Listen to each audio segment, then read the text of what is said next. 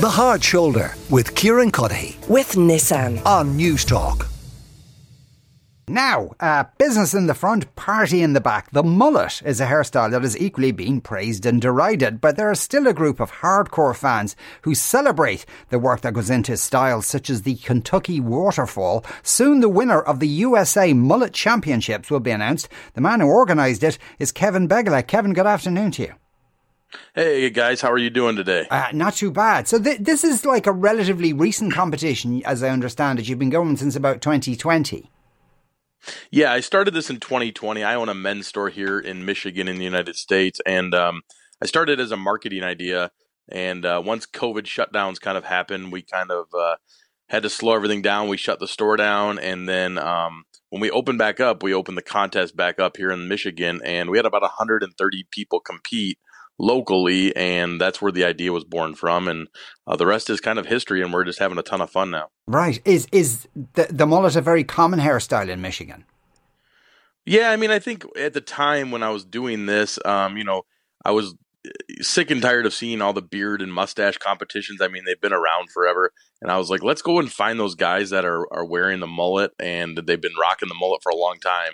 And I think what COVID did was also kind of resurrected the mullet a little bit with uh, people not getting haircuts and everything. So um, I was astonished to see how many people would come to my store.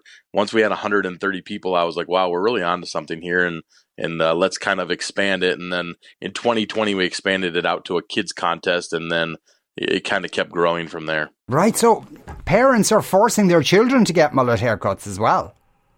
I think it's a little bit of both. I think I think some people are having fun with it. I think a lot of uh, you know sports figures and, and different people like the collegiate level on in sports are, are doing it. So uh, kids thought it would be a fun way to uh, you know showcase their personality, and, and we're just loving it. Um, the kids contest really did uh, go viral this year here in America and across the country, and uh, it's been a ton of fun. Um, our winner this year was Emmett Bailey, and he was a great mullet champion. Yeah. Now th- th- there are different sorts of mullets. Could you kind of briefly run us through some of them?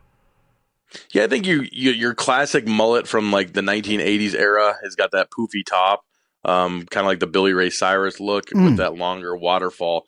What we're seeing now is a lot more carved designs in the sides of heads. We're seeing that tighter, you know, bald fade on the sides and um, a lot more design to it and a lot more design elements. We're also seeing a lot of women kind of go to it. Um, so there's a difference between a shag and a, and a mullet. So you get to see the ears in both of them, but a true mullet, you know, is going to be shorter on the top and then it flows right behind the ear. Right. So uh, in, in terms of judging, does it ever happen that sometimes you have to say, "I'm sorry, my friend, that's not actually a mullet"?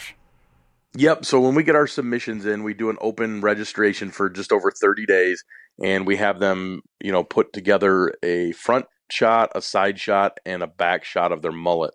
So when we're looking through those, we can kind of tell if it's not truly a mullet at that time. And we pretty much kindly just say, hey, you know, it doesn't look like you qualify for this event. So um, we're going to pass on you. Yeah. Do, do people ever argue that one?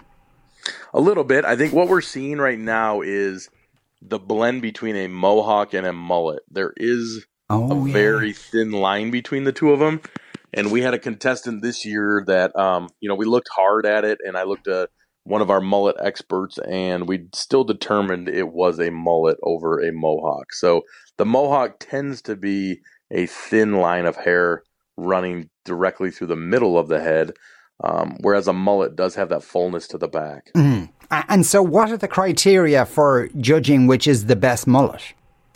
So what we've done is um, this year, like in our main event that we we're just wrapping up right now, we started off with over 600 contestants, and what they do is they pay a ten dollar entry fee, where five dollars of it goes to charity. This year's charity was Stop Soldier Suicide, so we're like always trying to help veterans out. Um, from there, we do a Facebook fan voting for round one, and we started with just over 500. We n- narrow that down to a top 100.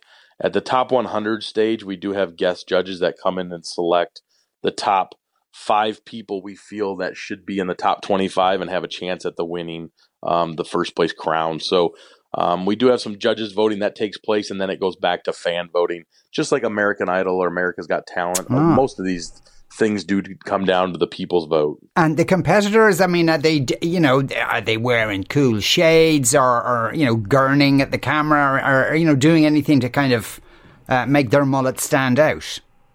Oh yeah, this year what we did is we introduced a video segment with our top 25 to show off their personalities and we had a wide range of, you know, white collar guys who are going to be business people all the way down to your blue collar guys that are, you know, drinking beer and having some fun. So, uh, I would say overall though we do have a good mix of people in this from different parts of the United States and it's been awesome to watch and some of these guys stories about their mullet. I mean, I think once they've gained recognition for it and told their story, I don't know if they're ever going to cut it because they they're so proud at that point and they're pumped up um, on what their mullet represents. Right. Okay. So we would have like to win. The, the mullet has to have a meaning for them. That's to be like a backstory for the mullet.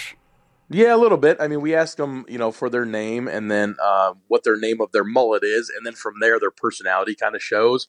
And some of the videos that they submitted this year were really awesome, and we had a lot of of, of clever guys who who you know went above and beyond to produce these videos and have some fun with it. So I think they're um, they don't take life too serious. They they like to live the lifestyle and show up, and, and people are obviously going to comment on their hair. Okay, so so what kind of names do people give their mullets? So we've got the Wisconsin waterfall. That's a good one. The Texas tailgate. Um, we've got the Freedom flap. We've got Mullet Mania. We've got the Camaro crash helmet. The Colorado hair avalanche. Um, Luscious is one of them. okay. Um, we get, all sorts of fun ones. Yeah. So when will the winner be announced, Kevin? So right now we're shooting for October 20th. Um, right now the voting just um, wrapped up late last night, and our team is now going to validate all the votes, and we're working on trying to do some sort of a televised broadcast or something like that over here in the states to announce the winners. Okay, well we look forward to uh, finding out uh, who the eventual winner is. Do you have a mullet, Kevin? It's the funniest thing about this is I am bald. So yeah. I have I, zero I, hair. I hear you, brother. Uh, thanks a million for uh, talking with us today. Uh, that was Kevin Bugala there. He's uh, uh, the man who organises the USA Mullet Championships. The Hard Shoulder with Kieran Cuddihy. With Nissan. Weekdays from 4 on Newstalk.